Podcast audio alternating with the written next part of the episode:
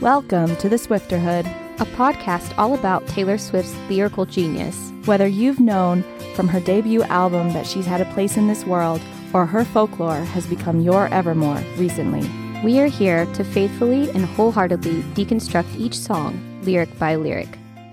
Hey, Erin! Hey, Morgan! Today, we get to talk about the song I have been waiting to talk about, the song that I'm sure the listeners have been waiting to hear about. It is the All Too Well episode. A song we know all too well.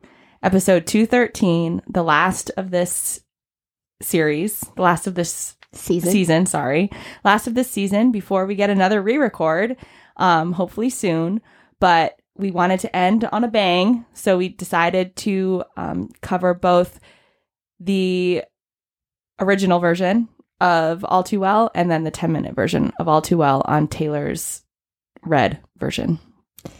Yes. And we don't have a Fearless feature for this one, correct? Correct. We, I know that it, that goes a little off of our, you know, our script and we like to keep things consistent. But we have a plug we do have a plug. Erin, why don't you why don't you plug okay, away? I'll plug us up, you know? Oh, plug. Oh okay, oh put in the plug. I'm going to pull your plug. all right, all right, all right. So our plug is basically uh, we've talked about this before, but get involved in your community. So we spend a whole season uh, talking to you about issues that we care about, things that we're passionate about in our communities or national or international, whatever, um, and then telling you a group and that you can donate to or get resources from. But this kind of stuff exists in your community. You can pick an issue that you care about. Say it's, okay, well, LGBT, and I feel like there's not enough LGBT resources for students at my high school or for if you're a student, for, you know, for students like myself right? Start researching. Are there groups around? There probably are. If there aren't in your immediate community, maybe in a neighboring community. And these are groups that you can reach out to. You can just send them an email or call them up. And I think I think the emphasis is on doing something local because because this is a podcast that has an international reach we tend to focus on um, fearless features that are more national slash international so that everyone can partake in what we are encouraging. But this is this is a plug to and a reminder that local politics are far more important than I mean, I shouldn't say important, but more beneficial for your day-to-day life um than, you know, supporting groups that are international just because this is to you're to see change quickly if you get involved locally. So this is our plug to just say find something that excites you, find something that you're passionate about and go out and do something about it. Be be an advocate and fight. Yeah, and a lot of these local groups, they need help and they just need volunteers and if you don't want to volunteer, you can learn more about your community, you can donate or they might be having like a collection drive or something like that. But honestly, most of the time these groups just need somebody to donate an hour or two of time every once in a while. Right.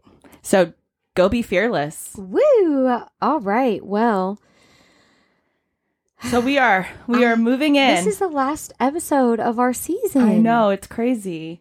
Um I feel I feel sad, but I also am excited for the next re-record. At this point, we don't know what it is.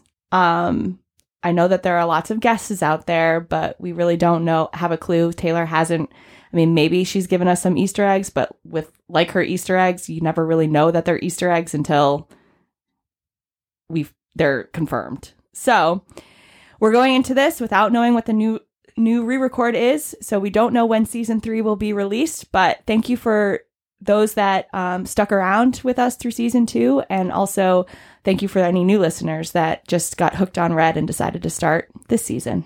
I don't know about you, but I'm feeling season two.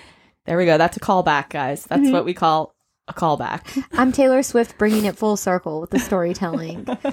uh, there were some Easter eggs leading up to the release of the All Too Well short film, though. There were. Do you want to hit on those? I'm trying to think if I remember. I know one of them was her wearing the black turtleneck and having her hair down with the bangs and the red lipstick in that TikTok video Oh, and that was like Sadie Sink's outfit. outfit. Yep. Mhm. Oh, for the and for those of you, I mean, we assume that since you're listening to our podcast, you're you're just as big of Swifties as we are, but we are talking about the um, Taylor Swift's short film that was released the day after the red um, red Taylor's version was released, and the short film is um, the All Too Well short film. And so the other a- Easter egg was she was writing in a notebook in a TikTok video of the one of the things she loves about fall. Okay. And that notebook is the book that is in the movie, Oh, okay. the All Too Well book. It's like a notebook of itself. This is why I love doing this podcast with you because you still teach me things. Girl, let me teach you. Oh, I'm a hey, I'm a teacher. You are. Isn't so that it's great. tender? So first, um, like we are gonna try to we just want to give you a warning that this might be a little bit of a sporadic episode. We might be jumping back and forth just because we both are so passionate about this song and we want to we want to touch on both versions of it even though the 10 minute version incorporates all of the original version. Um, so we may be jumping back and forth. So we apologize ahead of time if it seems a little bit disjointed, but just bear with us because we have a lot to say. We have been waiting to do this episode and we hope that you are as excited to listen to it as we are to talk about it. Um, so I think just the way that like we start every song, I will say that the original album, when it was when it was released, they you know the liner notes, the liner note for this song, for the All Too Well song, the hidden message was maple lattes. oh. Interesting. I didn't know that. See, you teach me things. So I think um I think people's consensus is the reason it was maple lattes. There's that fall picture that of Jake Gyllenhaal and Taylor Swift walking with their arms around each other uh, with coffees, and I think that that was probably something that they enjoyed together was maple lattes. Yeah, I'm kind of scared to talk about this song. I know you are. I, I know I came in sounding pretty confident, guys, but uh She's scared that she's not going to do it justice, but we will. I have faith in us. okay. All right. Well, I Why don't we start? Do you do you know the story of how she wrote this song?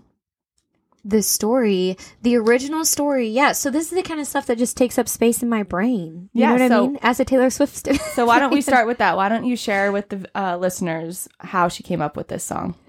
Okay, well, as far as I know, she had been kind of writing tidbits of lyrics, and those are some of the original lyrics we had seen in the Lover journals that were released during the Lover album era. Uh-huh. They were, if you don't know, those were her diary entries that were released. And so I think she had kind of been working on chunks and just like playing around.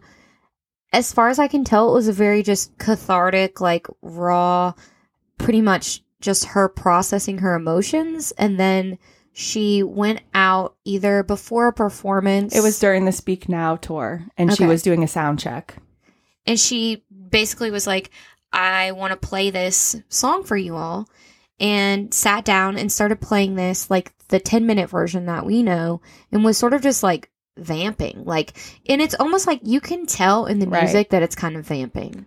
Yeah, she's just kind of um she's just stream of consciousness. It's all of these thoughts, these emotions that just uh come out. And Liz Rose, this was the last rose the last rose. This is the last song that uh the final rose, the bachelorette. I mean, that is in my head because you know I'm a fan. Um, this is the last song that Taylor, as of now, that Taylor Swift collaborated with Liz Rose on, and I think Liz Rose spoke to the fact that Taylor wrote her own songs, but she had all of these verses that she just that Liz helped her make sense of. So Taylor wrote these these lyrics herself, but Liz helped her construct them in a way that made sense After the cathartic playing, Yes. So Liz was in the audience or was there and listened to this and then helped her make it into a song. Okay. And I know, like, I think her mom had recorded it because Right. later on she was like did somebody get that? And they were like, yeah. Okay, Morgan, can you imagine that you were just sitting there and heard that? No, I can't. I mean, this has to be, I mean, in, in my opinion, this is the the greatest song ever written. Just the pure her pure ability to tell this narrative while capturing the emotions, while painting such a bright picture in our heads of what is going on in her head. But also, while it's specific memories to her, they apply to everyone else that listens to it, even though those memories themselves aren't ones that are our own. It's just, Yeah. it's unbelievable. Yeah, and I think, like we've said, a lot of people have had a relationship heartbreak like this, like a big heartbreak, your big first heartbreak that you ever had, where it felt like that, or just a relationship where someone was subtly putting you down. And it's the kind of shit that you can't really, like, put into words. Sometimes when you say back the stuff that they said, it's like, it doesn't sound like how it felt in the moment. Do you know what I mean? Right. It doesn't sound like as big of a deal if you were telling someone. And then he said, I didn't drop his hand. Like, but I know that he did. Like, it would sound so petty, but you're like, I know this is someone putting me down. And um the the interesting thing about this song is so Taylor when she I think she screened the all too too well short film to an audience of about 200 people on the day that it was released. And in her intro she said that a record label didn't pick this song as a single. And she said it was it's her favorite. It was about something very personal to me. It was very hard to perform it live. Now honestly this song is 100% us 100 100% about us and for you. So what started as a cathartic release for her became a a almost secret club between her and her fans. yeah, this is the song that has united the fandom. And what I think is interesting about that is that we sort of like, as a fandom, this was the song that everybody gravitated towards and was like, this is the. I mean, not hidden gem because in our fandom it wasn't hidden, but to the world it was hidden. And now it's not hidden. Well, no, and I think that that that some part of that makes me a little bit sad because know, it's like too. that intimacy that the fandom shared is lost on us just because it's become such a Huge big hit. release now. Um, but I, I still believe that the true fans listen to the new 10 minute version completely differently than the new fans. You know what I'm saying? Hmm Like, I think we still listen to it differently because we had so many years with the original version before we got the 10 minute version. Yeah, I was so scared. We had talked about it, and I think we talked about it on air, right? Yeah. Like, how scared we, because it was the one that I was most eagerly, ex- like, I was the one that I was anticipating, the one that I was so excited about. I'll be honest, my friend Guba, who I talked to about it too, he was nervous for it. I remember you said you were nervous for it. I was never nervous for it. I knew that it was going to rock this my Juliana socks was off. nervous for it for it too because we were texting about it because I was like, Morgan's not nervous. I'm nervous. What if it's not good? I knew that Like- it, I knew that she would not release something that was not good. But w- going back to how this was originally written, what the fuck? Yeah. How did she do that? Her stream of consciousness is this? yeah. This is her stream of consciousness? I mean, talk she about sits down to play and this comes out? talk about a, a person finding their calling in life.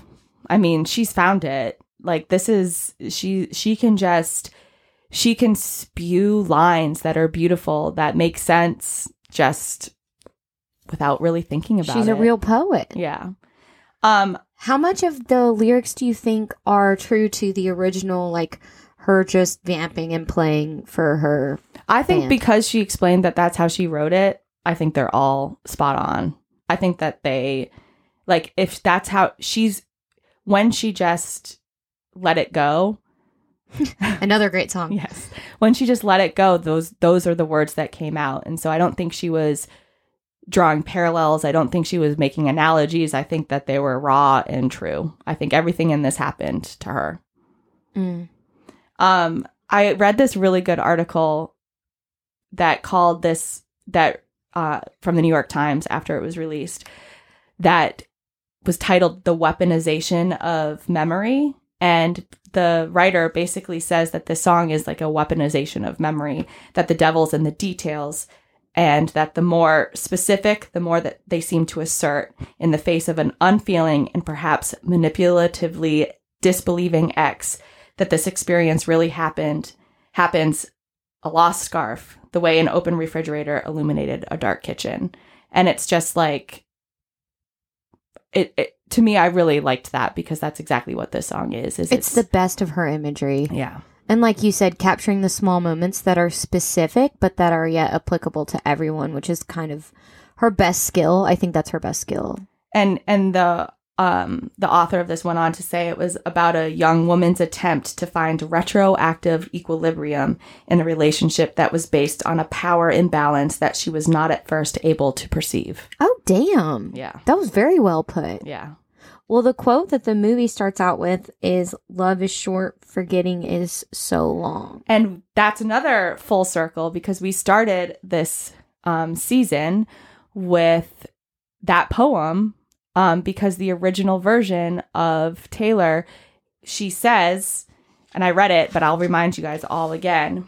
In the original album, she says, There's an old poem by Neruda that I've always been captivated by, and one of the lines in it has stuck with me ever since the first time I read it. It says, Love is so short, forgetting is so long. It's a line I've related to my saddest moments when I needed to know someone else had felt that exact same way. Hmm. So yeah, so it's from that poem. it's from that poem, and it obviously still carries weight with her, you know, 10 years, 10 plus years later. So as we're going through this, I'm going to let you guide the flow of it. But did you want overall thoughts on the film at first, or Well, why don't we why don't we start with um why don't we just start with your we're you- going through the original song first, right? Yeah, well, what I'm thinking is now that we're kind of into this and we're talking more in general, I think the best thing to do would be to to continue for a little bit about the generalization of it. And then I think we just what we have to do is we just have to go through the lyrics, but then we can point out where they change Mm-hmm. from the others and then we'll simultaneously go through the film which i know sounds a lot of multitasking but i think i think if we don't do it that way then we end up with repeating ourselves Yeah, yeah. And I think we're going to forget thoughts right throughout the way. So, okay. so why don't what was you do you remember the first time you heard this song Oh, I would have been on that bunk bed in college, okay which is where I first listened to the Red album. Isn't it crazy how you can remember yeah the places you were because they really mark you? i was driving from dc Uh, Yeah, I had just um, dropped my partner off at the airport and he was flying back to the UK and I was listening to this song. And I remember thinking it was good at the time, but I was in such a different place with my feelings that it was almost too heartbreaking for me to listen to because I wanted to hear something more uplifting. Yeah, I think I did that thing with this song that I pro- that I do with most slow songs. It's very very rare for me to immediately be like that song I love the first Right. time I heard it, you know. Uh I think the ones we've talked about like the big bangers are the ones that really mark my memory as being like, "Whoa," cuz it was like, this is so different for Taylor, you know? Whereas the heartbreak songs I was more familiar with and then I just need more time to absorb them. So I don't remember like sitting there thinking any partic- any particular thing about this song. I just remember over time, over the years, always going to that one and going to that one when I like wanted to feel something, you know? Like when you want to eat ice cream. One of the or when you like I go to it when I just want to belt out song sing. I just want to mm-hmm. sing to myself in my car. Like this song is one of those that I go to because I just love to sing this song. Cuz I j- and I'm not kidding. 4 out of 5 times that I sing it, I still end up in tears because it's just so captivating.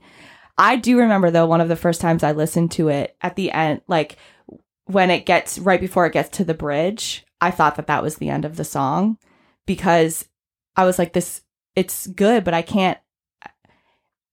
I was still under the impression that it was going to follow the same kind of like A, B, A, B C A format, you know, Mhm. like just verse, chorus, verse, chorus. But then it turns on you and tells you a completely different, like, and shifts and gives you more insight into what she was feeling. And I just remember being blown away that she was, that this song was still going when I was, when I, and that was just the five minute version that this song was still Is going. the original five? yeah, it's, a, it's over five. It's like about five and a Mm. half. It feels it, it feels short now. Yeah. in hindsight. Oh, that's interesting. Yeah, I think I feel less emotional listening to the 10 minute version than the original. That's I, fair. I realize that's a weird thing. No, because- so I think actually I'm going to go back to this article that I read in the New York Times because I think she does a good job of of saying that. Whereas I will still say that the 10 minute version is my favorite one now. Mhm. She says that um that the for the elegant simplic- simplicity of its structure, the shorter all too well version is the better song. But the power of the new version comes from its unapologetic messiness, the way it allows a woman's subjective emotional experience to take up a defiantly excessive amount of time and space. Oh my god. I'm I know. I wish. I wish those were my words. that's like making me cry a little bit. That's so good. Can you read that again? Yeah, I'll read it again. For the elegant simplicity of its structure, the shorter All Too Well version is the better song. But the power of the new version comes from its unapologetic messiness, the way it allows a woman's subjective emotional experience to take up a defiantly excessive amount of time and space. It's that's perfect. I know. I, I couldn't have said it better. No, I wish I wish those were my words. I, I, wish, wish, I had said it me too. too. That's that's it though. Like all too well is a better, just neatly told story, the original, hmm and and it's a different version of the story. It and it's a version that I'm closer friends with. Yeah. Honestly, See, I just, I mean, we'll get, I just love though belting out that last new verse. yeah. Oh, I love a ten minute version is Oh. amazing, but I think it's exactly like what the writer said. It's the unapologetic. Messiness. This is it, and this is like behind the curtains, Wizard of Oz. Like Yeah. This is what was like really happening because you get a lot more of This is what she riffed when she was on that stage and it was being recorded for the first time. This, that, that is the version that we get with the 10 minute version. It's raw emotion. yeah. It's not been polished in any way, shape, or No. form. And we thought we felt that much emotion in the original, but we didn't. and you get that you get that as well with the production value too because the production is very different because you have more of the the soft um al- almost like cleanliness of the like piano and the guitar in the original version but then you have the like you have Jack Antonoff produced the 10 minute version and he's much more of that you know um what's the word like the uh machine synchro like what are what do you call like that those like beep, beep, beep, like synth yeah like it's much more it, it it's much more startling. So did you like that? Morgan's impression of a robot. Are you ready for comedy? yes. Um so you can even in the just the way that it's produced it's sound it's you have the clean versus the messy. So do you want to um you want to dive in to the word the lyrics Yeah. and simultaneously we can talk about the um the wait, wait, film. wait. I have a moment. Do you remember one of the f- earlier times we were hanging out and Gabe and I went to y'all's house, your old house, yeah and we were like, What's your favorite Taylor Swift song? When we first discovered that we really were into Taylor. Do you remember that? That I- was a moment. that was a moment How did we not know previously? I don't know. I think because we only really found out that we both were obsessed with Taylor Swift when um, Lover came out. Is that how it happened? Yeah, because we, I think we both ended up talking about. I think we were in a car driving to um, one of or one of the Dem, one of the Dem meetings, and you were like, "Let's put on Taylor's new album," and I was like, "Oh shit, you like Taylor too?" I think that was one of the first times. Oh, so we would have been with Daniel Yeah. on the way, and I forced him to listen to every song on that album. I mean, I did too at one point. yeah. So, and then that's when he started taking it more seriously because he's like, these are two highly intelligent, powerful women Who- that I respect. Yeah. Yeah. Who, like, The same thing. Yeah. So you came over to my house. So I came to your house and I think you asked me, what's your favorite Taylor Swift song? And we were like, wait, wait, wait. Let's say it at the same time. And we were like, One, two, two, three. All too well. well. yes. and then, like, I think David and Gabe looked at us like, Uh, the fuck? what just happened? yeah, for sure. They definitely did. I still get those looks whenever I listen to Taylor Swift, but It's it's not my number one anymore. I mean, we'll get to rankings, but um, of her discography. But I didn't. I also am realizing as we've been talking about it, I think in my rankings that I did for this album, I just I did both yeah, as one. Like I ranked them as one. Yeah, I don't know how to separate. Them. I did the same. Okay. Yeah. All right. Okay, so what why don't we start so you start the the short film starts with that quote that we from Neruda that we just said. Yeah, and so this would be if we were doing the film, it would be an upstate escape. So is that so that's the first chapter. yes. Is an upstate escape. Yes, in this film, if we're just going through all of them at the same time, this film is starring Sadie Sink, who is 19 and she's from Stranger Things, Mhm.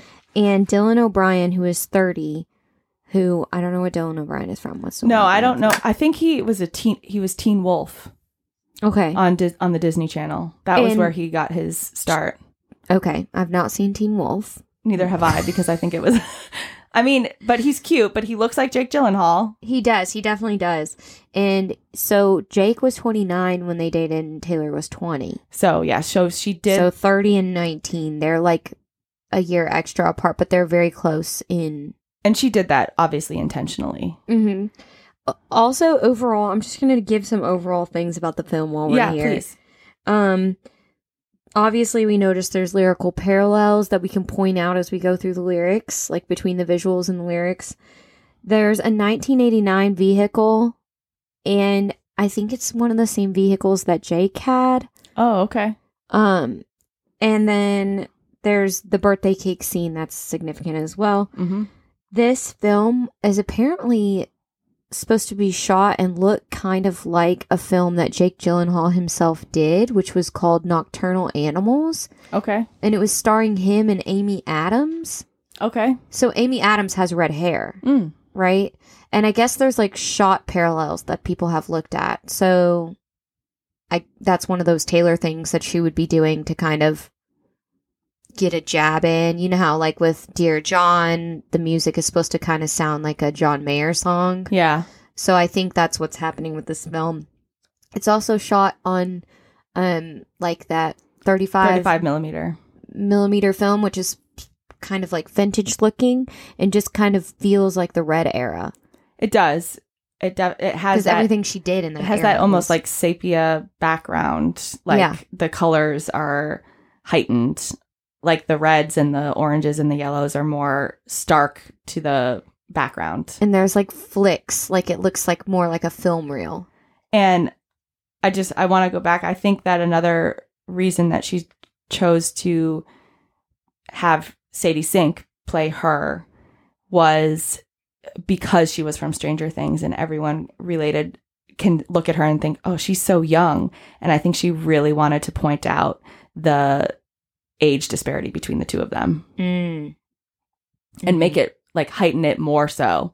Because if you didn't have that familiarity with her with stranger things you, you wouldn't have looked at them and been like they're 11 years apart. Yeah so what do you think about that? Because it almost seems like one of those things where i can see myself at the time being like oh yeah we're not that far apart in age whenever people point it out like a decade or like there's people who date all the time who are 10 years apart right but then it's like one of those things when you're older you're like oh you realize how young you were you realize how young you were and you realize that and that the individual that was younger thought that they were on the same page but Right. it, very clearly looking back on it they were not Right. and you don't realize that power imbalance until you're already out of that relationship. Right. Yeah, I'm much older. Um, so I will say before it does the first chapter, she Sadie Sink's character says, Are you for real? And he says, What do you mean? And she says, I just feel like I made you up. I just I like that. Okay. Yeah. it seems like a dream to be dating this like older, handsome. And I also think you just get the man. you get the the feeling throughout the film that when they're alone without any distractions, which is why they always went to upstate and why they danced around in the refrigerator light, they're when they're alone the the things that she loves about being about him really come through. Like and so she's really like are is this real? Like these are all the things i wanted in someone and here you are. But it's when they're around other people that those go away Mm-hmm. Yeah, that makes sense. Okay, Okay. well, here we go so i walked through the door with you the air was cold but something about it felt like home somehow and i left my scarf there at your sister's house and you still got it in your drawer even now so i know that we don't need to talk about this but we should i mean here's the infamous scarf the scarf. and it also is shown in the film where she walks into the door or in the door and she hangs the red scarf on, the, banister. So on the banister was one of the original lyrics from the Lover Notebook. Oh, I didn't know that. She she wrote, and I left my scarf there on the banister. Okay. Um, and then also in the film, behind the banister is a stained glass window, and it has that crest that I pointed out to you. Mm-hmm. That's in the Long Pond Studio sessions that we had talked about. That's been in different videos in the background Mm-hmm. that Taylor Swift has been using throughout the years. Um, so the crest was like the three cats, and then I can't remember what else is on it. A 13. I think there was. Yeah, I don't remember what was on it either. Well, on this crest, there's only one cat because I think wouldn't she only have had the one, one cat, at the when- time? Yeah, probably. Um. All right. Well, from the beginning of these lyrics, we are painted a picture that if you didn't have this movie, right? Right. We still got this vision. Yeah, you walk through, and I don't know how, but like your family's house felt like home to me. and the cold it was cold so they you know it was that's why she was wearing a scarf the air was cold but it felt like home meaning that as soon as she walked in it felt warm it felt welcoming it felt comfortable Right. And I think like and you've still got it in your drawer even now. You're wondering like are they together? They're broken up? Like you you don't know at that point in the song if you've never heard it.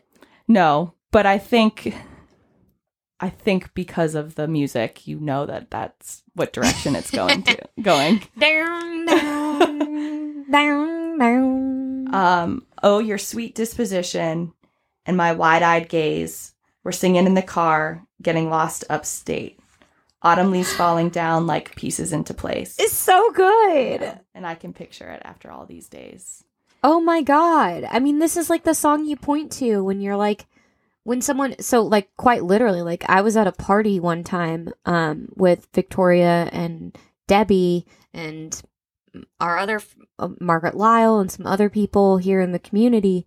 And so victoria is like closer to my age, a couple years younger, and her mom is, you know, close to my mom's age and she's like, "So what what is it you like about Taylor Swift?" Cuz somebody made some comment like blah blah blah. You know what I mean? And I was like, "Excuse me.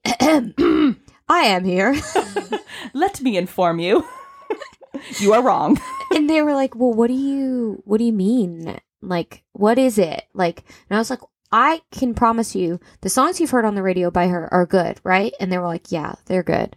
They're pretty good." And I was like, "So what are you like thinking about her?" And I'm like, "It's probably like that she's just that has like this more simplistic pop, right?" You don't actually know her real music. And they're like, "Okay, well play it for us," you know?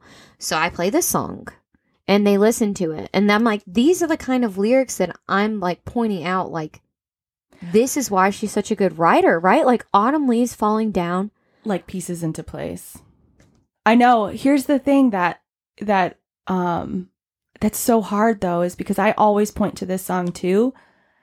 But unless you actually listen to it more than one time, you Mm. don't pick up on those lyrics. And so I always fall short when I am Mhm. trying to say this song is the a masterpiece. Yeah, I kind of feel that way about a lot of her songs, Of though. course, yeah. It's like, you know, I could play My Tears Ricochet for people, and, And it's like, just- it goes right over their head. yeah, those little dumbasses. Exactly. well, and it's also because she you have to actually listen. There's different types of people with music. There are. And that, because I mean, if you think even the singles that were released with Folklore and um, Evermore, those are still the m- most simplistic songs on those albums. Mm-hmm. She never releases a a single that really paints the lyrical genius that she is. Yeah. Anyway, Yeah. side note. But I think the type of person who is into Taylor Swift is the type of person who listens to lyrics.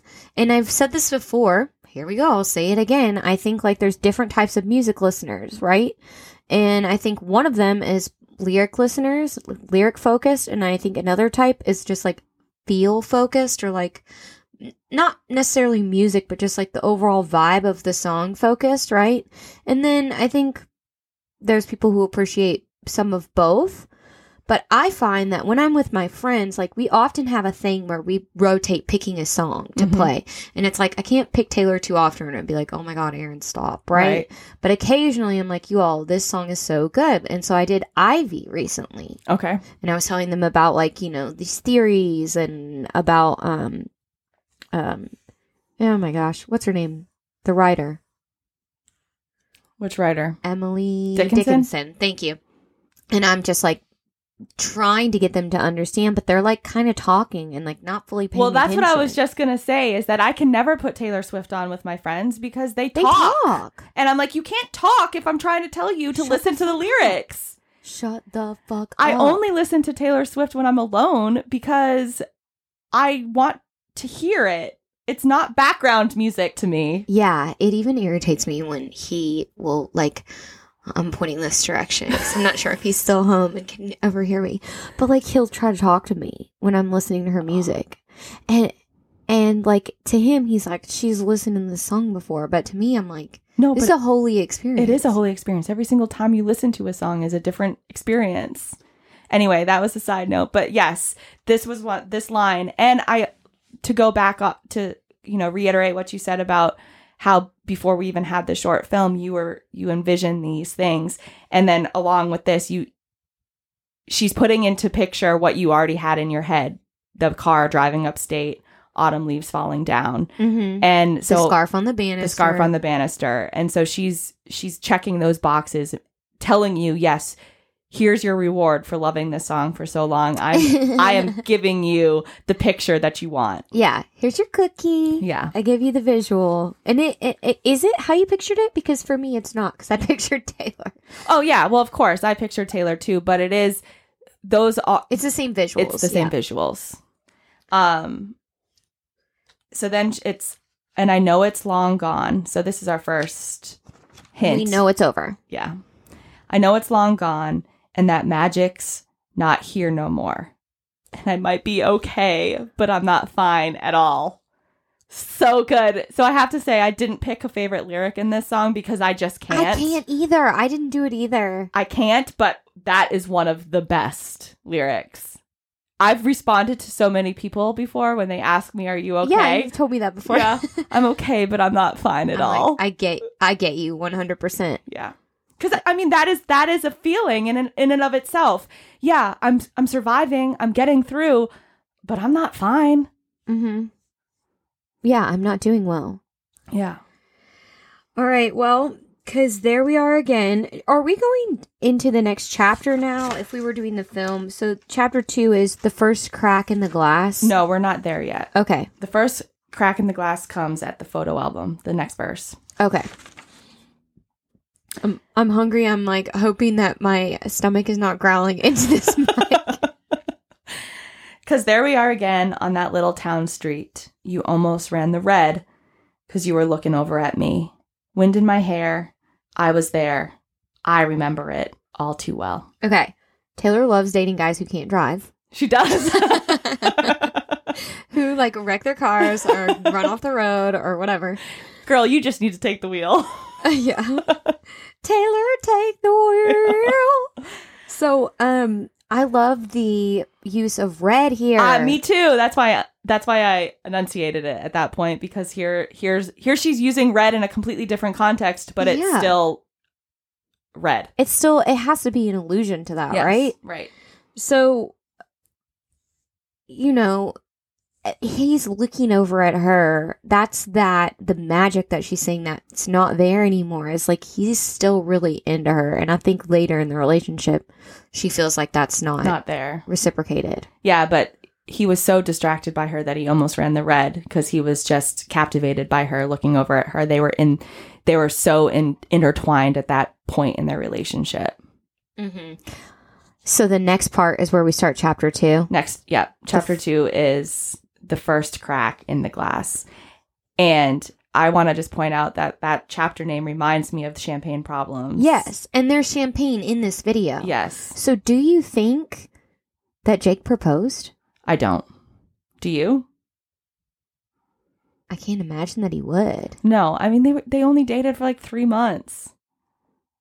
Yeah. I don't think he proposed, and I, you know, I think she, I think she was ready to marry him Wait, after what? three, Three? months. I thought they did it for like eight.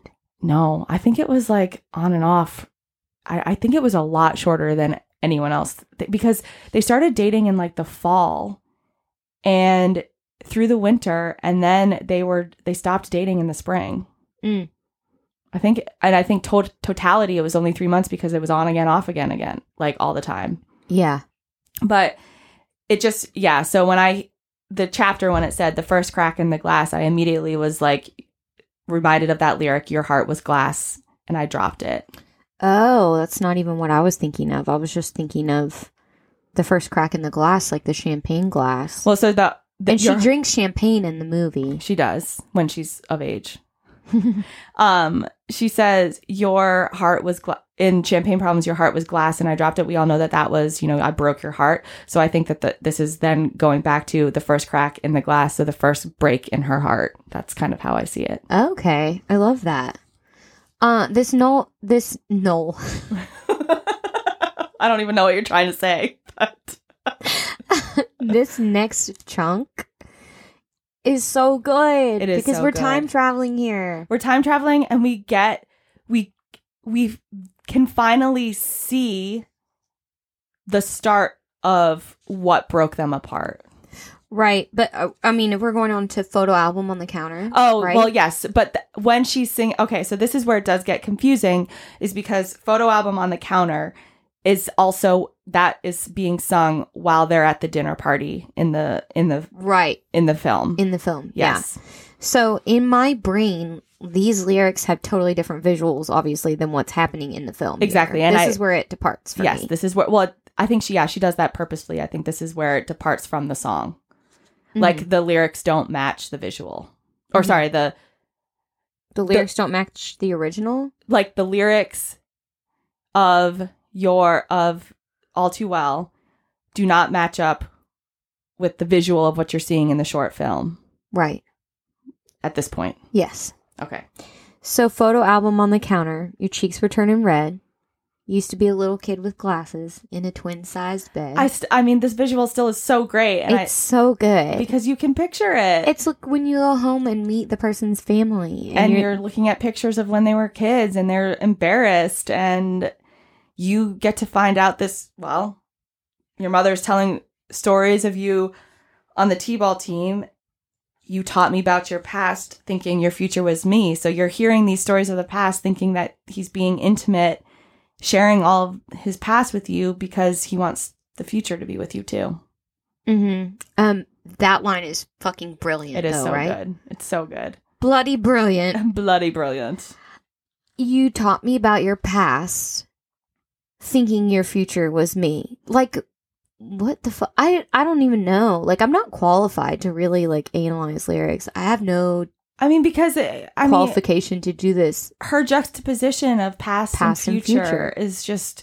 spot on and she says exactly once again, she wraps up everything that I just explained, but 10 times shorter in just one verse Right. Or one lyric. I thought she originally said you told me about your past. I did too. I sang that for Me too. a long time. Taught is Interesting. different, right? Like you're instructing me about who you were. Like these are lessons about your life. Like it's different. Okay, so this is where this diverts from the original. Yes, and the music changes. Music changes. So the original goes on to say, and I know it's long gone and there was nothing else I could do. So it goes back into that that, you know, uh pattern of the the song, the conciseness of We're it. still in chapter two. We're still in chapter two. But now we get the drive. So they're in that middle of in the in the film, they're in the middle of the woods and he jumps out of the car and throws his car keys on the ground. Right. And that's when we get you and you were tossing me the car keys. Fuck the patriarchy. Keychain on the ground. We were always skipping town. So your reaction at this point, watching the film, like, because this is your first time listening ten minute version, Uh huh. right? Mm-hmm. We hadn't heard it. No, we did. We did. Yeah, we heard it because she released the the album on you know at midnight Uh huh. on a Thursday or going into the Friday and then the film dropped that Friday afternoon Right. Right. Right. Right. Yeah. Yep. because then she performed it on SNL the following Sat on that Saturday. So the first time listening to this, then where I don't. I was in my bed. I, I remember it was five o'clock in the morning. I woke up and I put this song on immediately.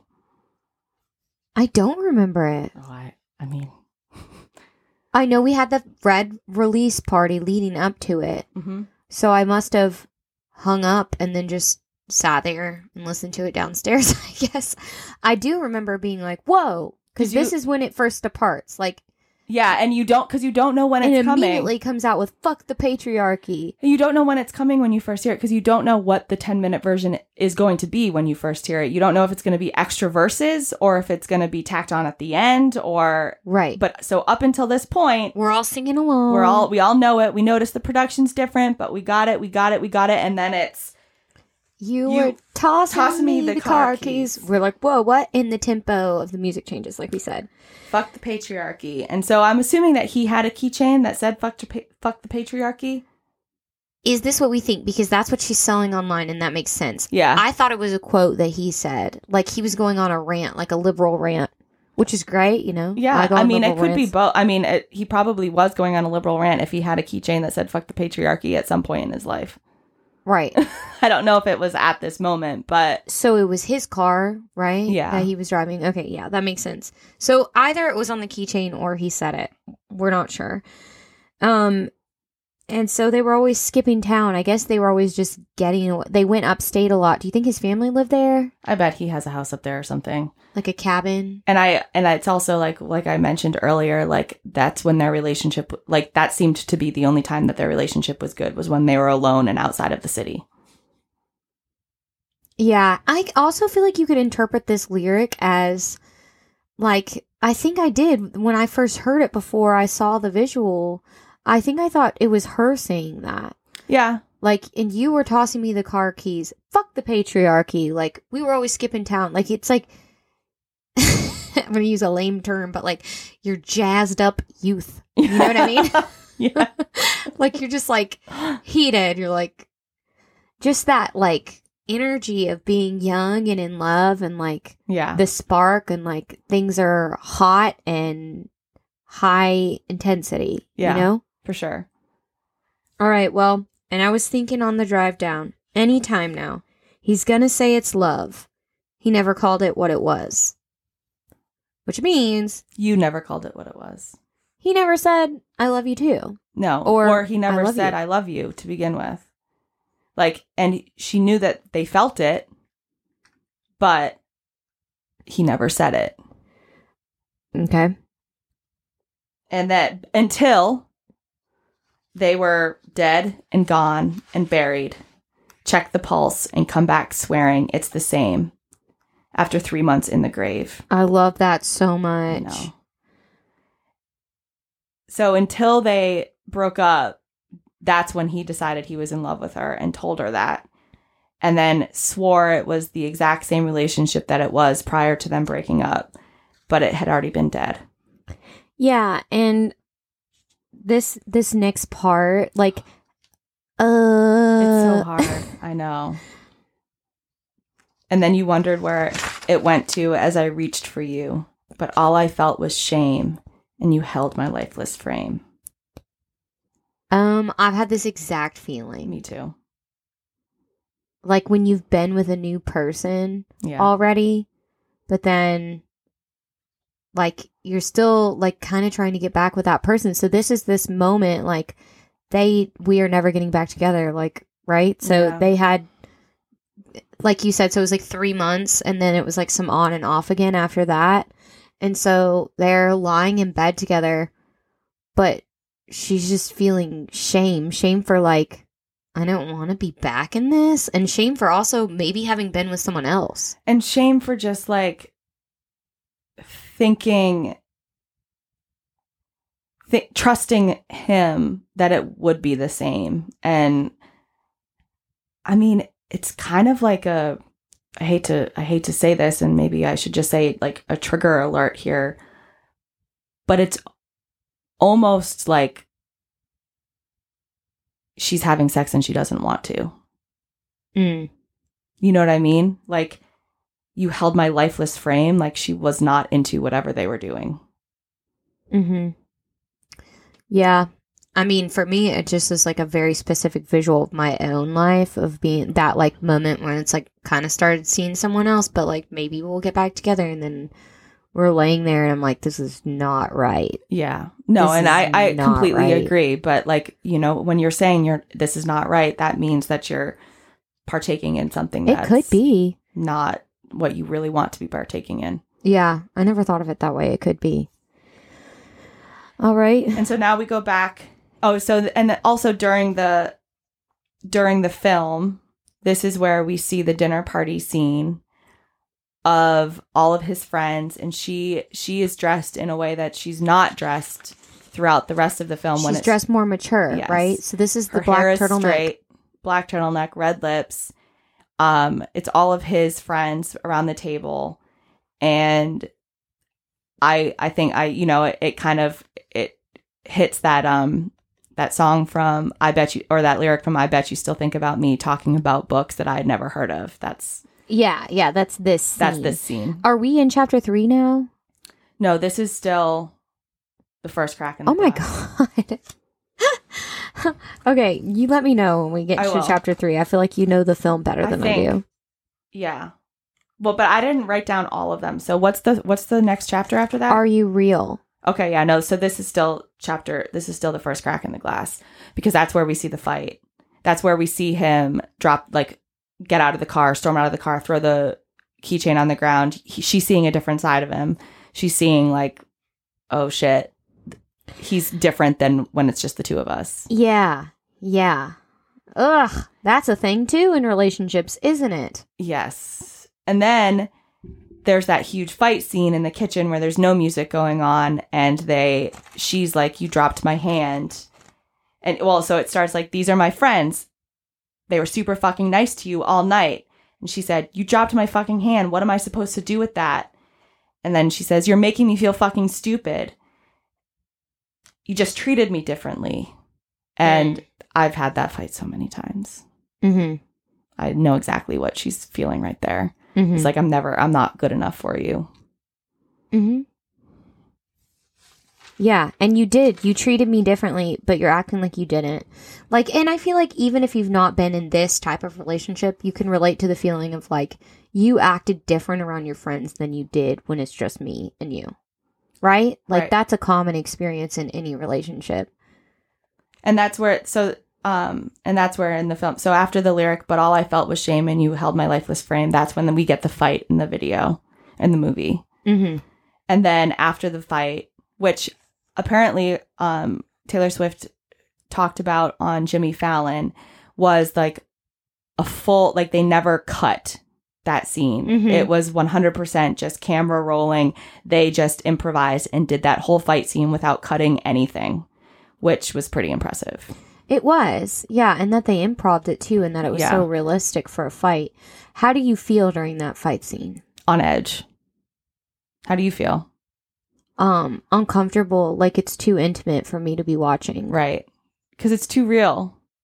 I mean, that's it's, it's a great like that is a It's it doesn't seem scripted, so it it does it makes me feel like I'm watching into somebody's life and I shouldn't be there. yeah, Like it's very in that moment, do you know what I mean? Yeah. Well, that's because you've probably had fights like that where no one else was privy to them, and so you can't imagine what it would be like if someone was actually watching that. Yeah, yeah. Um. So Then then he's that gaslighting her, obviously, Yeah. in that scene where he. I mean, I mean, not maybe not obviously. Maybe if people don't know what that is, it's like where you're trying to convince someone of something that didn't really happen. So he's pretending him- like he didn't realize that, he- like he says, I didn't realize I dropped your hand when obviously he may not have like remembered that he dropped the hand, but obviously the the feeling that he had elicited a response to drop her hand. So he knew that the feeling he was having was embarrassment probably Was like some- something was she real. was saying and then he got embarrassed and dropped her hand or whatever and like you you can tell when someone's acting like that around you and then you're like no Right. you're acting like i'm not cool or you're acting like different around me and he pretended like he wasn't. So then um we get the verse which is from the original song and this is the chapter of Are You Real? okay and so in the original all of that didn't Wasn't in it.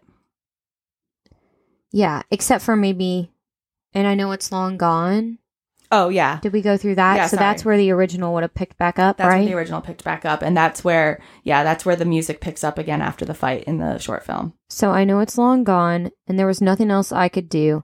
And I forget about you long enough to forget why I needed to. We can't skip over that. That's No, we can't cuz it's beautiful. It's absolutely beautiful. it's a, a great line. it is. I forget about you long enough to forget why I needed to forget you. Which is that you're progressing in the getting over phase. Like, you know, the days go by so slow when you're trying to get over someone, but every day you think about him less and less, which helps you realize that you you you forget why you need to forget him. Right, because those little moments aren't happening anymore, and Yeah. you usually just remember like the big moments of relationship, the highlights. So whether those be like big bad things or big good things, if most of the bad things were like really subtle little things, the way you m- made me feel on small occasions, I think it's easier to forget that Yeah. Because it's not like, oh, he hit me, or, you know what I'm Right, saying, right. right? Like it's like small things.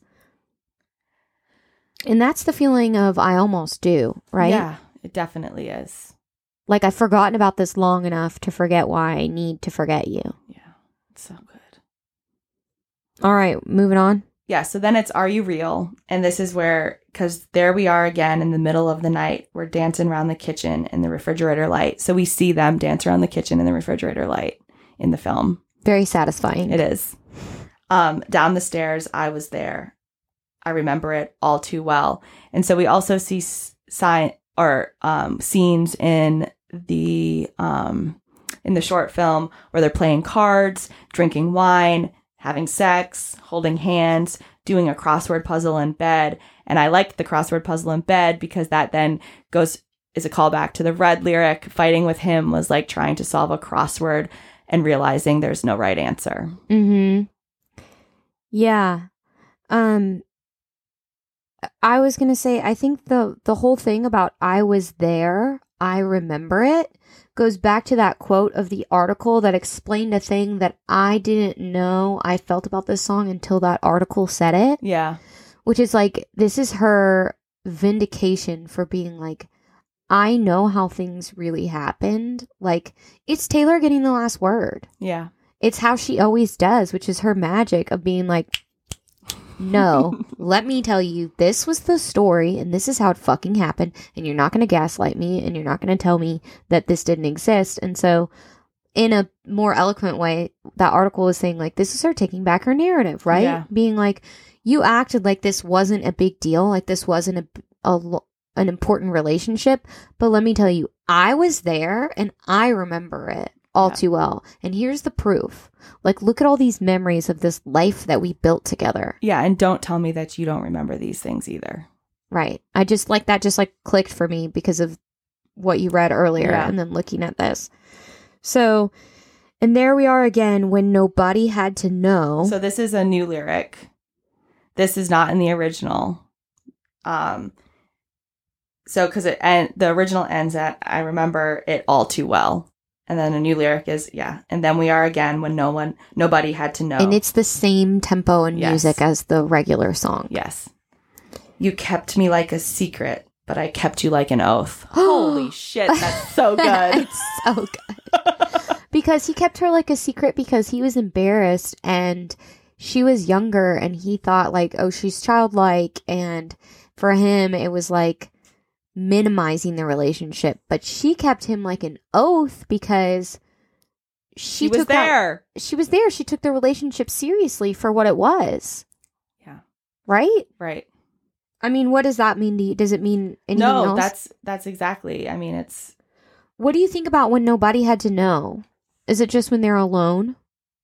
Yeah, like I said, like all of the good things, all of the good memories of them are when they're by themselves and he doesn't have to pretend to be a cooler version of himself. Mm-hmm.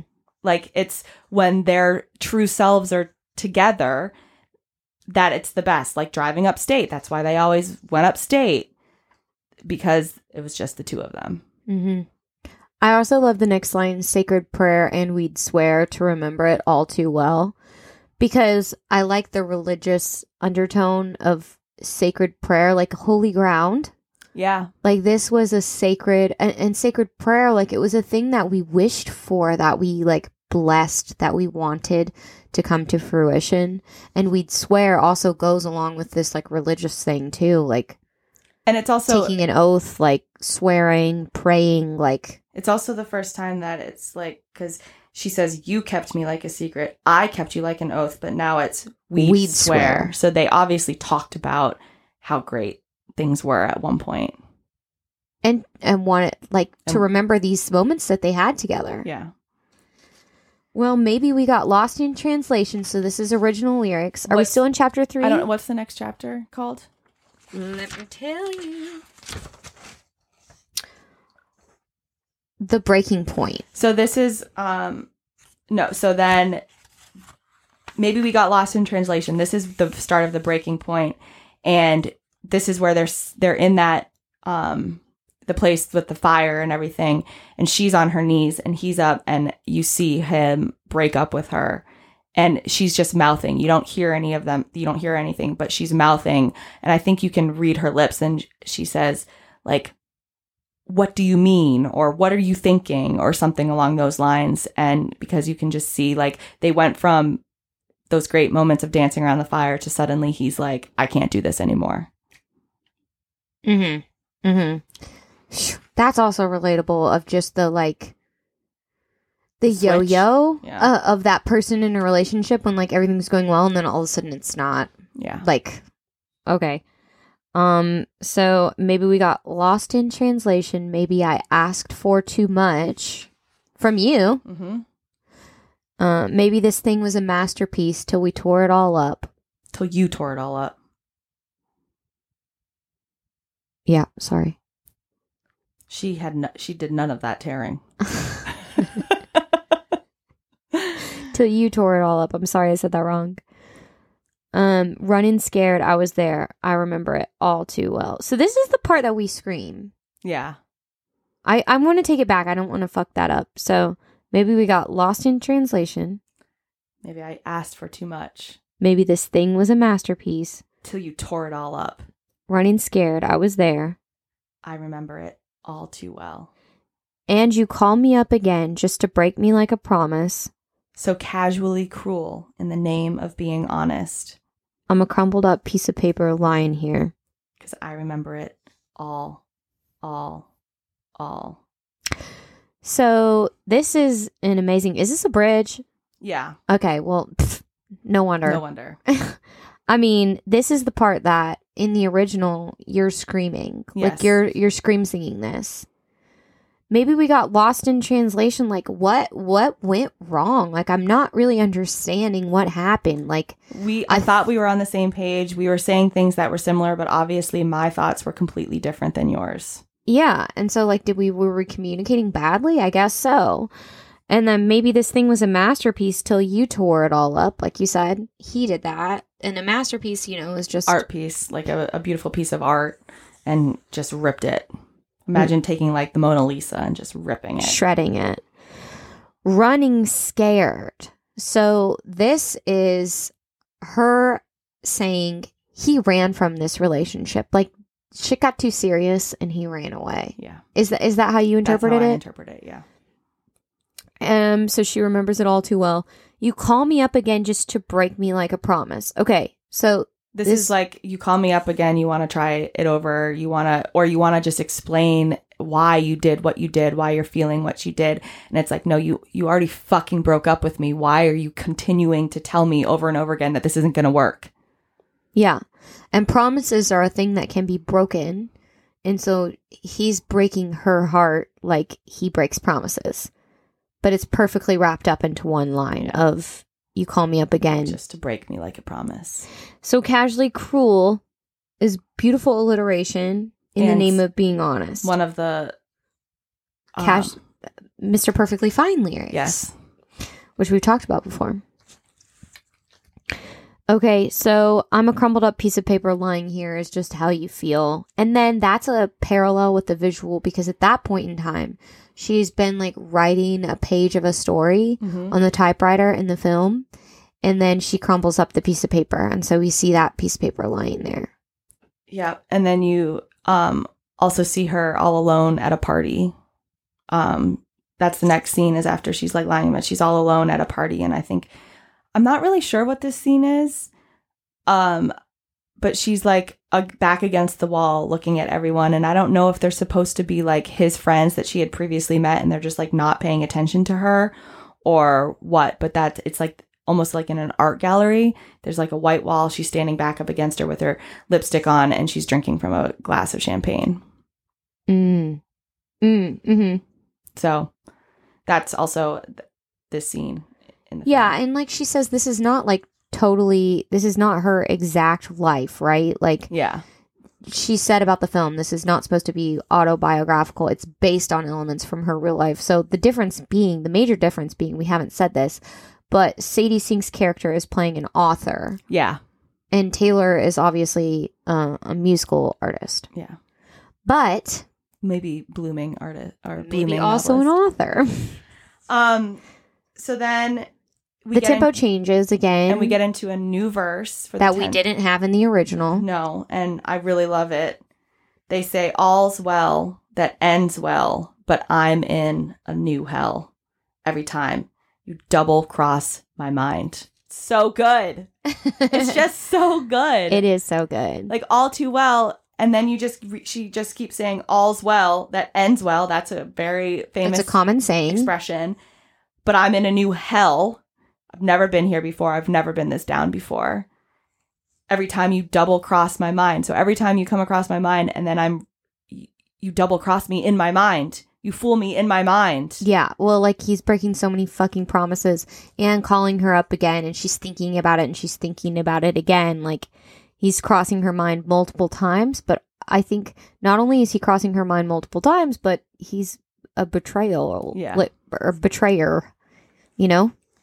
You said if we had been closer in age, maybe it would have been fine. And that made me want to die. Yeah, because there's nothing she can do to change that. No. But now, looking back on it, I'm sure she's like, "Eh." The the idea you had of me, who was she? A never needy, ever lovely jewel whose shine reflects on you.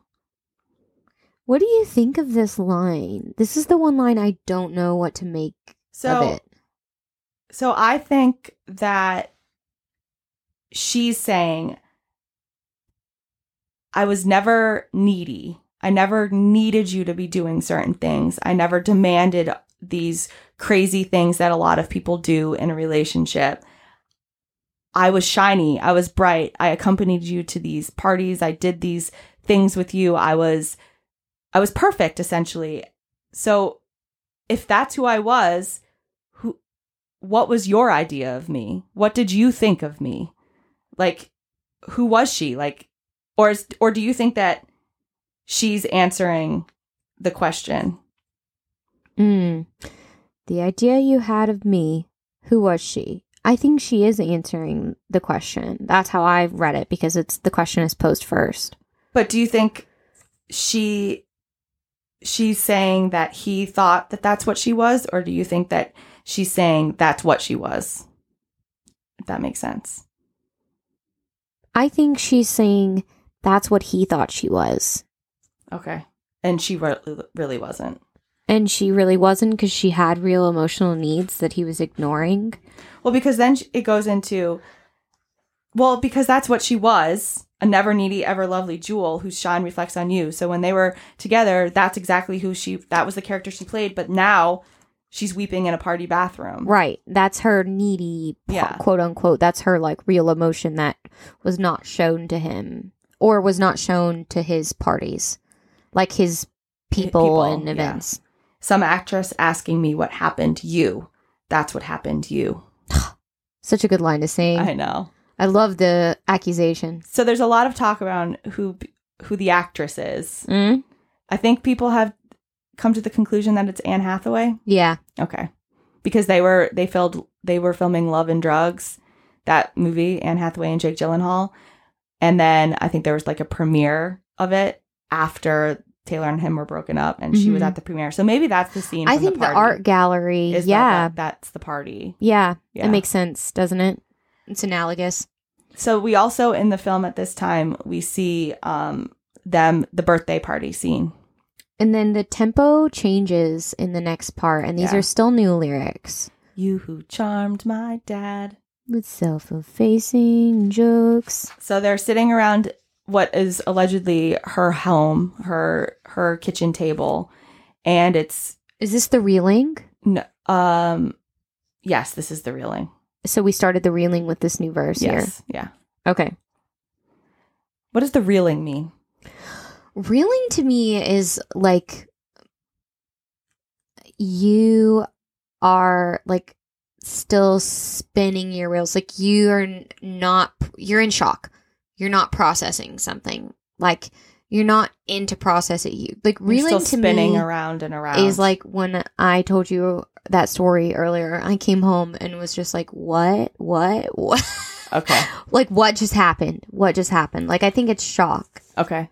And you're still spinning wheels. So she's so she's in shock and she's thinking about like how they used to sit around her kitchen table, and he would At, and at this point, it's that's it's vamping. This is the raw emotion part. Like it already kind of was that, but then the reeling is putting words to what you're saying. Like yeah this is her spinning out just like stream of consciousness of I'm trying to process like what the fuck just happened. Like, you we- who charmed my dad. with self-effacing jokes Like I was there. I I have all these memories. Like I can't even. drinking coffee like you're on a late night show like just you know the easy quips the back and forths the comfort of just like having a good interview on a late night show and she's watching it in the scene you, she's at the edge of the table and you see the the profiles of of him and her dad and then it goes to the scene where they're at the Birthday same party. the same party or the same table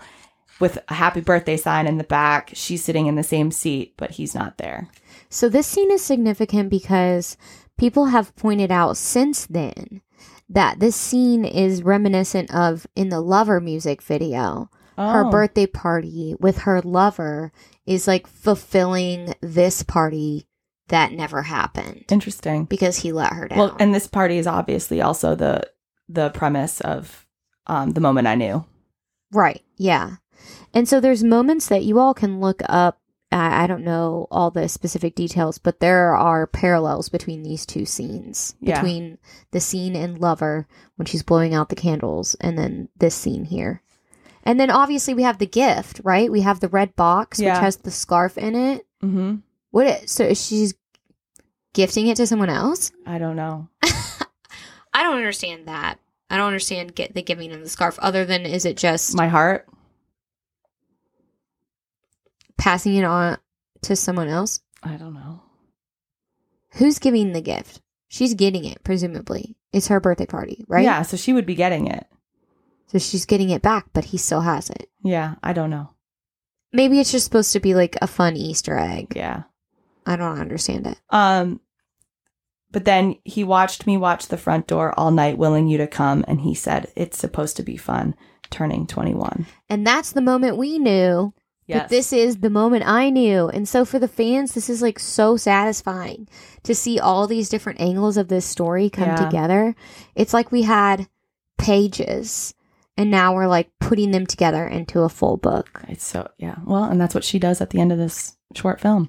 Ah, Full circle multiple times over. I love that. And but also that moment feels like the moment of the moment I knew, doesn't it? It's yeah, exactly. Spot on. 21 and the music goes down cuz she was she was in the reeling She was. she's going at it, right? And now it's um Spins out here. and now it's I think the remembering. Right. So she's done that like shock and then gone through that processing and so we're into remembering. Time so this this next verse is from the original as well. Mhm. Time won't fly. It's like I'm paralyzed by it. I'd like to be my old self again, but I'm still trying to find it. It's so good. So good, but that is exactly how it feels when a relationship ends. You don't know yourself outside of a long-term relation. Well, and for this it was like 3 months, but like they were staying together. They were all like the time. together all the time. But you don't you don't know like you've been so defined by that relationship. Your day-to-day activities were defined by the, that relationship. Your emotions were defined by that relationship. The music you listened to, the wine you drank, the, the high heels you high heel, wore or didn't wear. all of that was defined by this relationship and so you're you're just trying to figure out who you were before that relationship. So after plaid shirt days and nights where you made me your own, now you mail back my things and I walk home alone. But you keep my old scarf from that very first week because it reminds you of innocence and it smells like me. You can't get rid of it. So this is also in the music video. The remembering is not only her remembering, but it's him remembering because you see a, a shot of him walking down the street, like contemplating life. And the shirt that, like, throughout the film, there was a shirt that was his that she ends up wearing. Yeah, And we see him wearing plaid all the time. Flannel. that was like his go-to, right? Yeah. Um, because you remember it all too well. Because you remember it all too well. This is the first time it's not her remembering it all too well. She's flipping it back and saying, "Now you remember it all too well too." Yeah. It reminds you of innocence, I think is reflecting also back on like this this makes me think of how in the original I didn't get the full picture of the power dynamic with the age difference. Mhm. And like having heard the full version with the original, it it kind of changes me hearing that line of yeah. it reminds you of innocence like she was just fresh-faced young girl, you know? Yeah. Back, um, because there we are again when I loved you so, back before you lost the one real thing you've ever known. Mm. It's probably a bit of hyperbole, but like, because he would probably argue that it wasn't the best thing he'd ever known. Right, but I think her point there is like a lot of his other relationships have seemed superficial Yeah. and she saw parts of his life and she probably saw a lot of parts of his life that were kind of fake and she knew that what they had was like real emotion. Because she saw a different side. Right.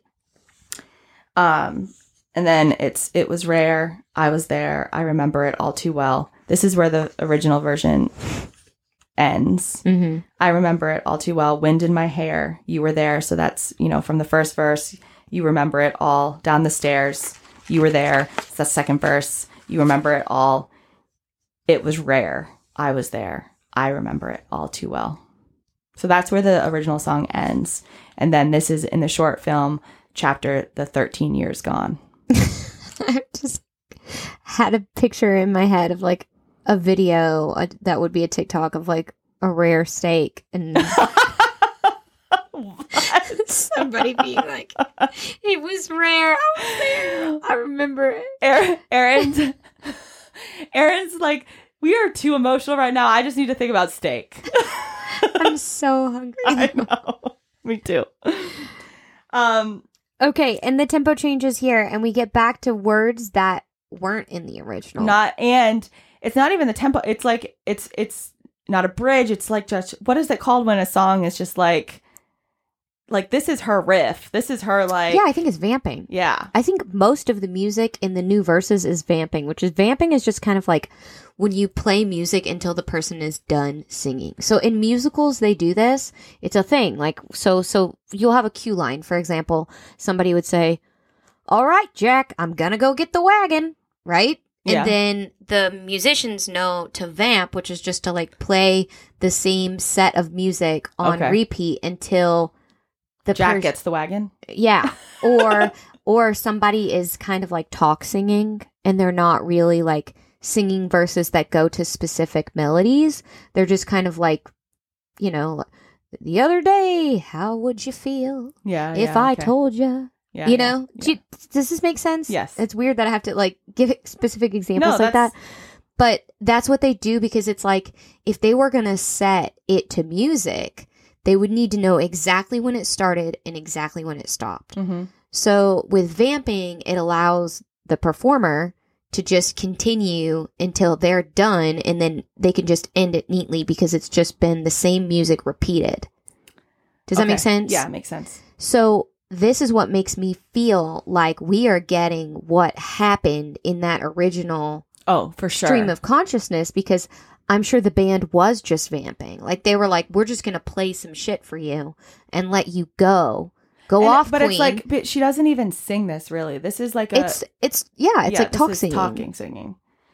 And I was never good at telling jokes, but the punchline goes, "I'll get older, but your lovers stay my age." So good, Yeah. Taylor. You are good at telling jokes Yes. because fuck him. you are funny, okay? well, and that that is brought up in their relationship multiple times. Like you roll Yeah. your eyes at my jokes. Mhm. Um, and there's a couple other allusions to him not getting her humor. Oh, um, begin, Begin again. Again. From when your Brooklyn broke my skin and bones. I think I talked about this in the treacherous um uh, episode, but Talk about it again. but this is the this is a direct line from all we are is skin and bones um trained to get along. So this is just another like she's pulling the skin and bones back but i love the alliteration of brooklyn broke my skin and bones. B the b the b. Mm-hmm. And they were upstate, yeah. So that's the Brooklyn. brooklyn is not upstate girl. Oh, brooklyn is still in new york city. It's a borough. Oh. He is from brooklyn though or he lives in brooklyn They stayed in Brooklyn and then they drove further upstate. Yeah. I don't know New York. I've never been Yeah. there. From when your Brooklyn broke my skin and bones. Oh, it's so good. I'm a soldier who's returning half her weight. That line is so good because Every it- single line in this verse is amazing.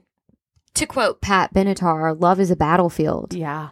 She, this was the battle of her life, or the fight of her life, like, and which makes me think of Ivy as well, Yeah. right? Like, but I love being a battle is a beautiful metaphor there, but it's like she has been traumatized Yeah. and come back, She's malnourished. and we saw that. Yeah. dude because I, I mean and that was going into her eating disorder too but i told you i saw her in 1989 concert and i was so close to her like i was like probably 10 feet away from her I can't believe that. I can't believe that. I'm so jealous. well, there's people and there may be people listening who have met her Ugh.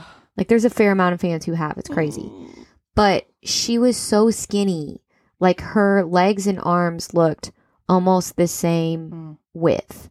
And I remember being like, I was trying to enjoy the show, and I definitely was, but I remember just being like really concerned. But I this is a low point for her in red going into that. but I also don't like I also think a soldier who's returning half her weight, it's not only physical, but it's mental and emotional too. Like How so? like I mean, if you think about people that fight in wars and then come back and they have those mental health issues and they have this they're just drained because of what they've seen, what they've been through, vision like emotions that have been tapped that have never been tapped before that it just completely drains you of all that feeling and so that's half her weight as well. Mm. hmm That makes sense. And then, I mean, this next line is just phenomenal. I can tell just like reading these that these would be Morgan lyrics, like lyrics that you would love. Yes. And the and did the twin flame bruise paint you blue? God. So twin flame, once again, state of grace when it's just twin fire signs four blue eyes. So obvious they're both Sagittarius. That's what she means by that. They're the twin flames. And those would be red. and those would be red and then the the bruise from them two just fighting and hitting each other and the the battle did it also bruise you the way that it bruised me and did it make you as depressed as it made me hmm that's how i interpret that line I like the next part where she says just between us yeah because it's like you don't have to tell anyone else Yeah, like But just, just between tell me. us. Why are you still trying? Like, I want to know that this was. Re- I know it was real. Like, I remembered I was there, but like, just stop acting like it didn't matter. It wasn't important. Like when no one else is around, and you don't have to care about being cool or whatever. Like just between us. Like, did this matter to you? and it's interesting then that she says though that she she classifies it as a love affair Did the love affair maim you too? Oh my- maim is a word for like destroy break like an animal would maim a person, a You can- wild animal. You can also be charged with DWI maiming, which means that you were driving under the influence and caused an injury that was very severe, but didn't wasn't death. So like I I uh, defended someone who got in a car accident and the passenger lost his arm. Hmm. That's maiming. Mm-hmm. That makes sense. Yeah. I don't guess it did maim him. Do you think it did? I think it did. Mm-hmm. I don't think that They never really show, right? Like, no, but I think that if you have a relationship like this, it may not have maimed him the same way that it maimed her, but he she was, was, younger. he was maimed. but it what he was affected definitely. Um. Okay, so because in this city's barren cold, I still remember the first fall of snow. Okay, what? What? This is a Taylor moment because the first fall of snow. This is the season changing. So, like, we started out in the fall, and by now we're in the winter. but it's so she's thinking back because now in this city's barren cold i still remember the first fall of snow so it's like the barren cold is the loneliness of the city there's no joy in cold without snow it's just like what's the point of cold without snow just like christmas you can get through the winter because it's christmas but in january it's just lonely and depressing and cold and there's nothing to be joyful about that's how i see that Yeah, I think the first fall of snow marks the moment in their relationship when it was like it ended, right? You think? I don't think so. I think the first, I still remember the first fall of snow is I still remember when it was good. Like when it was like now in the city's barren cold, I'm lonely, but I still remember in that cold when I wasn't lonely and the bear, it wasn't barren cold, it was snowing. But we can differ here. Yeah. And how it glistened as it fell is beautifully sung there. And that's why I think It it's a sounds like happy it's memory. glistening in the background. Good job, but I think Antonoff. you can be happy. I think you can be portray like beauty and sadness, and it's not necessarily like happiness.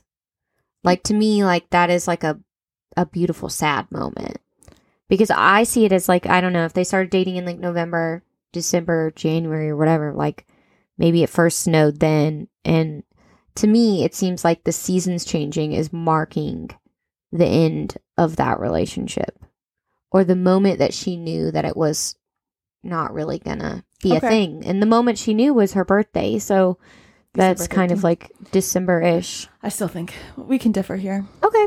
And that's the joy of it, isn't it? and I remember it all too well. And so then she just repeats over and over again. So the original, we wouldn't have had that, It would have just ended. and it would have just ended with "I remember, it all too well." But now we also have to talk about this is 13 years gone. So this is in the film when this is when this part is being um, sung in the film. You see Taylor. Did we skip a couple? No. Remembering. Oh no, yeah. So you see Taylor getting ready for what we soon to find out is an event. And she's it's 13 years later, so she's grown up. Um, and she's in her own place. You see um, travel pictures hanging on the wall. You see that she's had this full life. Uh, but now she's still she her book that she's about to read out loud is about this. And so it's just it's mirrors exactly this. Like 13 years have gone by for her here, but she's still singing the same song. Hmm. Mm-hmm. And in that scene, she's apparently reading lyrics to "All Too Well." Yeah. Um, I love seeing Taylor with red hair. Yeah, it It was a- reminds me of the Babe music video. Yeah. I love it so much. Um, but I guess the red hair it would have been like I said. This was supposed to be kind of a film like Nocturnal Animals, Jake's film. And then you the last um, visual you see is him standing outside of the reading with the scarf on. And the book, the cover of the book is like the Giving Tree. It does look like that.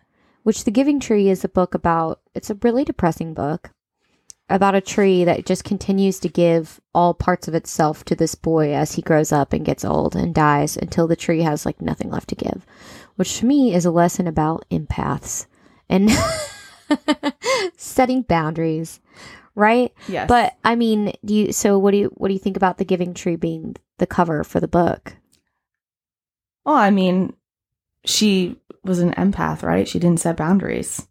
mm. And it's continue like she's still continuing to give. I don't know. Yeah.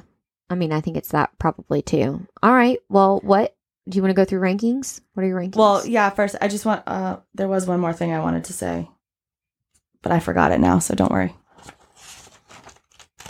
Oh, I did want to say so I think it's a good time to note that uh Jake Gyllenhaal did like a a um interview with I think it was Esquire magazine and he was asked about this specifically and I think his response was great and it was just like artists need to like artists use their own experience to make art and that's what she's doing here yeah. Like And- everybody needs to shut up about him Yeah. caring or being upset. So We've talked about this. and so i think you know that's also portrayed with this book is this you know she wrote a book based on her pain she wrote a song based on her pain and it's that's kind of that's what artists do they take emotions and turn it into art Right. And he might put his into the way he, acting exactly, the way he does film. So for me, do you want to go through rankings? I mean- oh, wait, wait, wait. One more thing. what The guy who plays um Jake Gyllenhaal, like older his version. first name is jake yeah. His name is Jake Lyon. yeah oh which is it's like Lyon, like L Y O N, Mm. but it's kind of funny, right? It sounds Yeah. like Jake Lyon. yeah it does Do you think she intentionally picked a guy named Jake? probably i mean why would it what what i mean it couldn't just be like coincidence coincidence. okay so rankings so this is for me on the album number one. me too Okay, I mean, eh, but it's also number one overall. and then this is my number three overall. What are okay? So I know one of them that's over it, but what's number two? So my tears ricochet. Uh huh. And I'm forgetting now. I just looked. Ivy. No, and I don't know why I can't remember. And that's embarrassing. It is because if it's above all too well, I should no. I just literally just looked. Oh, Cornelia Street, I had ranked, and this is before we did the red ranking, but I had done number one, My Tears Ricochet, number two, Cornelia Street, and number three, All Too Well. So if it's before the red ranking, do you still stand by that? Or does the 10 minute version put it I back think- up over Cornelia Street? I think probably the 10 minute version would make it go above Cornelia Street. yeah. Okay. Well, guys, that was that was a doozy, but I had a lot of fun doing that. Yeah. Um, for the tell me why or theories, I think it's appropriate to mention that people have been talking about uh, Sally Rooney, the author, potentially being Taylor Swift. Oh. I sent you that video, yeah, right? that I mean, I'm going to tell you guys, it's not. She is not the author. Sally Rooney is a real person who writes really great books and I it's not that I don't think Taylor could write really great books, but she's an Irish author that has written some of my absolute favorite books. Okay, well, what do you think about the idea that Taylor's already written a book under A something- pseudonym? Yeah. I mean maybe, but I doubt it. I really do. Okay. I think when she writes her first book, she's going to let the world know that she wrote wrote her first book.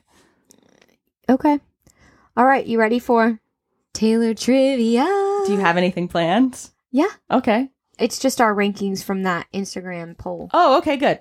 So I put on the poll the All Too Well original, All Too Well Taylor's version, and All Too Well 10 minute version. Okay. So people could vote between the three of them. And people voted 92%, 92% voted for All Too Well 10 minute version. Obviously. And 8% voted for All Too Well, like Taylor's version. Okay.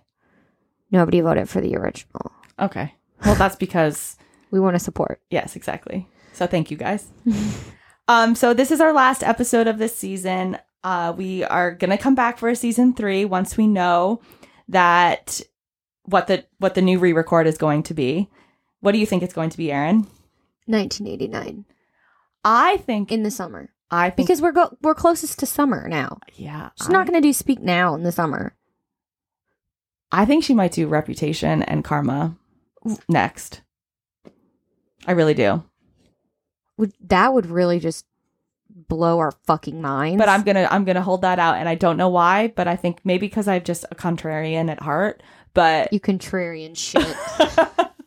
but I think that that's what's coming next, and that's why it's taking so long for her to announce it because it's going to be big. wow, that would uh, you blew my mind even just like proposing that. That would be crazy. Well, we'll see because I mean she's h- hinted towards 1989, and it seems like she's hinted towards Speak Now as well. I think it makes more sense for 1989 to be in this summer. Don't get me wrong; I would love either of the others, obviously, but yeah. that's my thought and i just want to encourage you all we want to encourage you all to keep following our social media um, at swifterhood podcast is on insta and tiktok and then swifterhood p on twitter because we will still be providing updates of when season three will be released um, and we want to And continue we have merch. We have season two merch. we do oh yeah why don't you um what which website is it are you It's- linking it Yeah, so our merch is on our bonfire website, but um I'm hopefully should have way in the past already done this.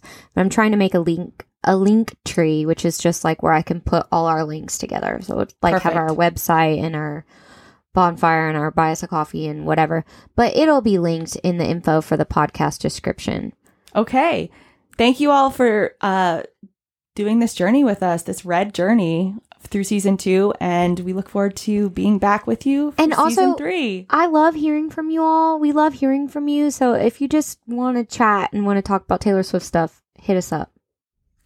Ciao. Bye.